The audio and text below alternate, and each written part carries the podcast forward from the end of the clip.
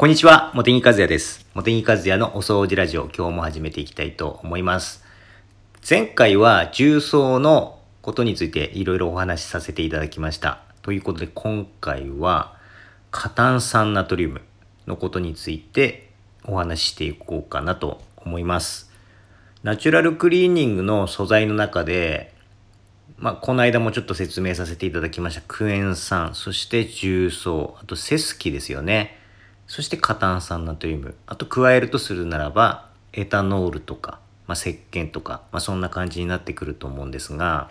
中でも、この過炭酸ナトリウムというのが一番洗浄力が高いのかなというふうに思います。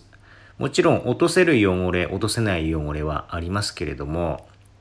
とてもですね、あの汚れ落ちがいいということで、ナチュラルクリーニング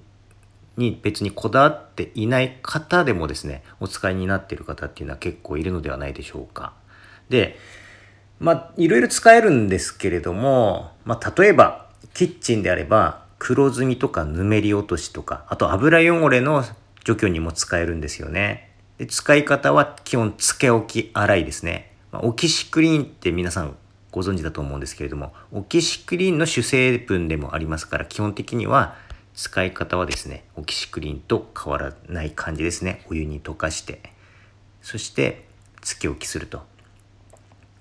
で、つけ置く割合なんですが、えー、目安として2リットルのお湯に 20g ぐらいということになりますけれども、まあもちろん多少前後しても、まあ効果はありますが、まあそのぐらいで、まあ汚れに応じてちょっと量を変えて、変えるとかっていうこともありですよね。そして、水で使うよりも、お湯で使った方が、あの、効きはいいんですよ。で、まあ、様々な、あの、意見があると思うんですけれども、私は50度ぐらいが一番ベストなのかなというふうに思ってますね。はい。まあ、具体的にどんなところに使えるかというと、キッチンの、例えばですね、あの、排水口のパーツですよね。目皿とか、あと排水口の蓋とか、まあ、そういったところにも使えますし、あとは換気扇周りの外すことができるパーツ。外すことができて小さいやつですね。まあ、つけ置き可能なパーツですね。例えばフードフィルターとか、あとは IH のあの奥の排気口のところのフィルターとかですね。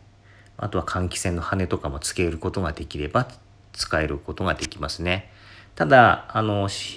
注意が必要なのは、えっ、ー、と、アルカリがそこそこ高いので、えっ、ー、と、アルカリが使えないもの、例えばアルミとか、まあ、そういったものは注意が必要ですね。だから素材は多少選びますね。はい。それで、まあ、あとですね、まあ、使い道とすれば、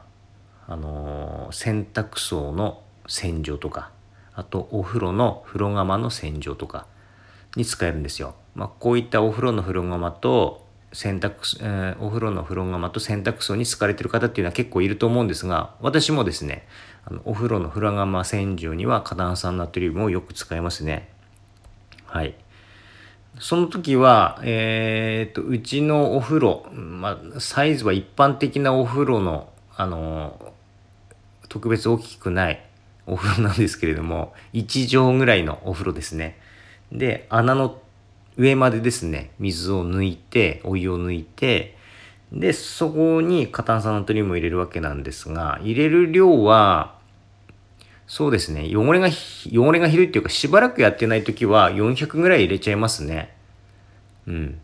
まあ、300ぐらいの時もありますし、あの、そこはですね、あの、掃除していない間隔、スパンによって量を変えたりしますね。あと時期によったりしますけれども、まあ、基本的にはお風呂の風呂釜はですね、2ヶ月に1回ぐらいやっていきたいなというふうに思ってるんですけれども、まあ、なかなかできずに先延ばししちゃってうっかり忘れちゃったりしてですね、まあ、そういった時はちょっと量を多めに入れるということになりますね。はい。それと洗濯槽にも使えますよね。まあ、洗濯槽には結構いっぱい入れて使う形になると思うんですけれども、あの、本当に槽内の黒カビですね、へばりついた。まあ、そういったのが出てきますから、はい。とてもおすすめです。あの、ナチュラルクリーニングをされてる方の方が過炭酸ナトリウムは結構使われていると思うんですけれども、まあ、そういった方たちの中には、まあ、洗濯についても石鹸でしているという方が多いと思うんですが石鹸で洗濯しているとですね合成洗剤で洗濯するよりも洗濯槽がカビやすいんですよ。うん、だから、まあ、合わせて過炭酸ナトリウムを使っているっていう方多いのではないでしょうか。それと忘れてはいけないのは衣類の染み抜きですね。うん。あの顔のワイドハイターの粉末タイプの方の主成分でもありますから色柄物の染み抜きにも使えます。はい。食べ物、飲み物のこぼしたシミからですねあとは皮脂汚れで黄ばんだ襟首の汚れとか、まあ、そういったのも落とすことができますね。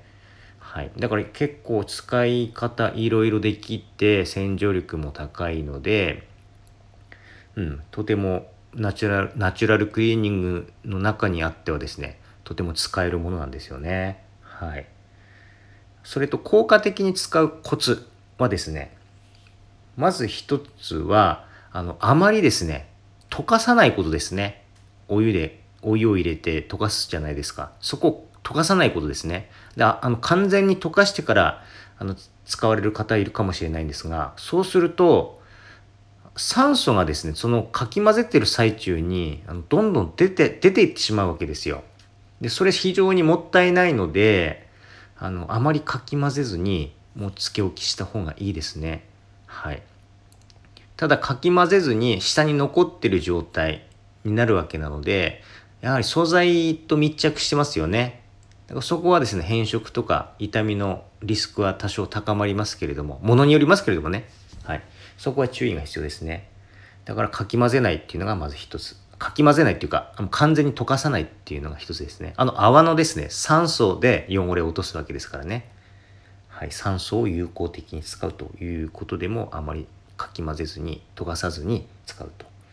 そしてもう一つは先ほどお伝えした通りお湯ですねで3つ目3つ目は保温ですね保温あの、まあ、50度のお湯が理想的ですよというふうなことでお話したんですができる限り50度から下げないようにしていきたいわけですよ。なので、できればですね、あの、寒いところに置くとか、まあ、例えば冬場の時期だと外でつけ置きするとか、まあ、寒くなるようなところでつけ置きするというよりは室内でつけ置きした方があの冷めにくいですからねそっちの方が効果的ですね。あとは蓋のようなものがあればですねあの蓋付きのバケツとかであれば、まあ、簡単に蓋ができると思うんですけれどもできる限りそうやってですね温度を下げないように工夫していただけた方がよく落ちますね。はい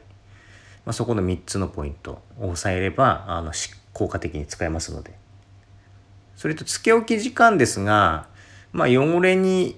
よりますけれども、まあ、2時間以上つけるような形でいいと思いますね。まあ、ひどくない汚れであれば2時間もつけずに落ちちゃいますけれども、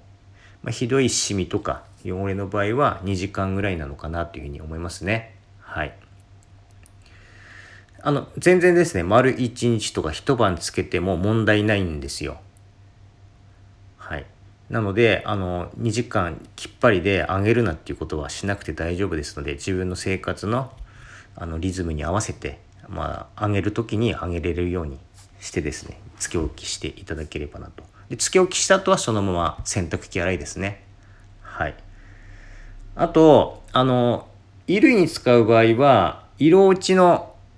心配もありますので、色落ちしやすいものは、あの、注意が必要です。はい。まあ、面とか色落ちしやすいですよね。色が鮮やかだったりするものとか、あの、面のものっていうのは落ちやすいので、まあ、そういったのは注意が必要ですね。はい。ということで、今回はこれで終わります。どうもありがとうございました。